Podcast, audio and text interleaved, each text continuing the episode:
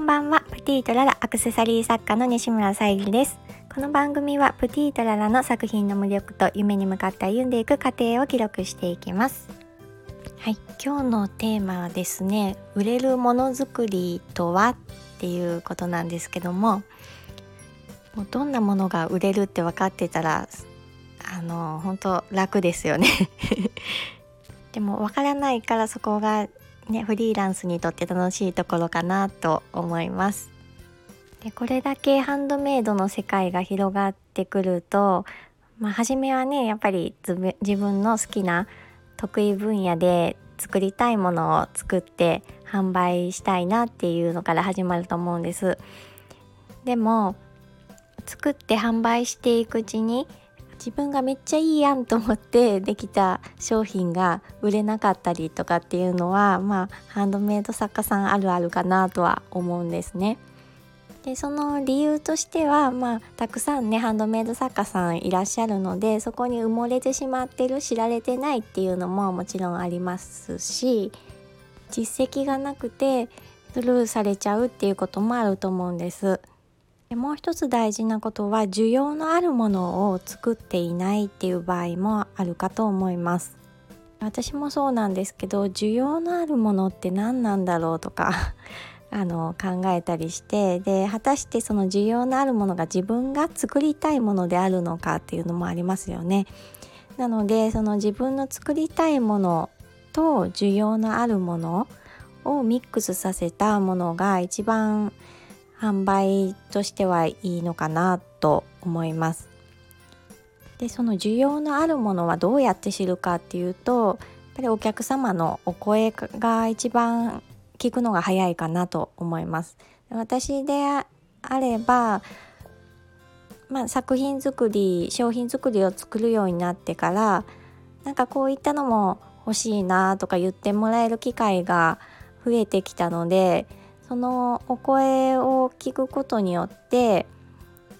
新たなあのアイデアにつながったりするのでそこは本当に大切にしたいなと思います。でもそれが例えばあの自分の作商品とは違って、まあ、例えば他人の方 が作ったアクセサリーこれと同じものを作ってほしいって言われた場合はそれはちょっとお断りすることにはなると思うんですけど私の雰囲気を加えてこういった感じのとか言ってもらったりするとすごくあの作りやすいですしありがたいなと思います。先日あのオーダーいただいたヘアゴムのえー、アクセサリーなんですけどもそちらの方をあのお届けすることができまして今日ちょっと喜びのお声をいただいたので本当に嬉しいなと思いました。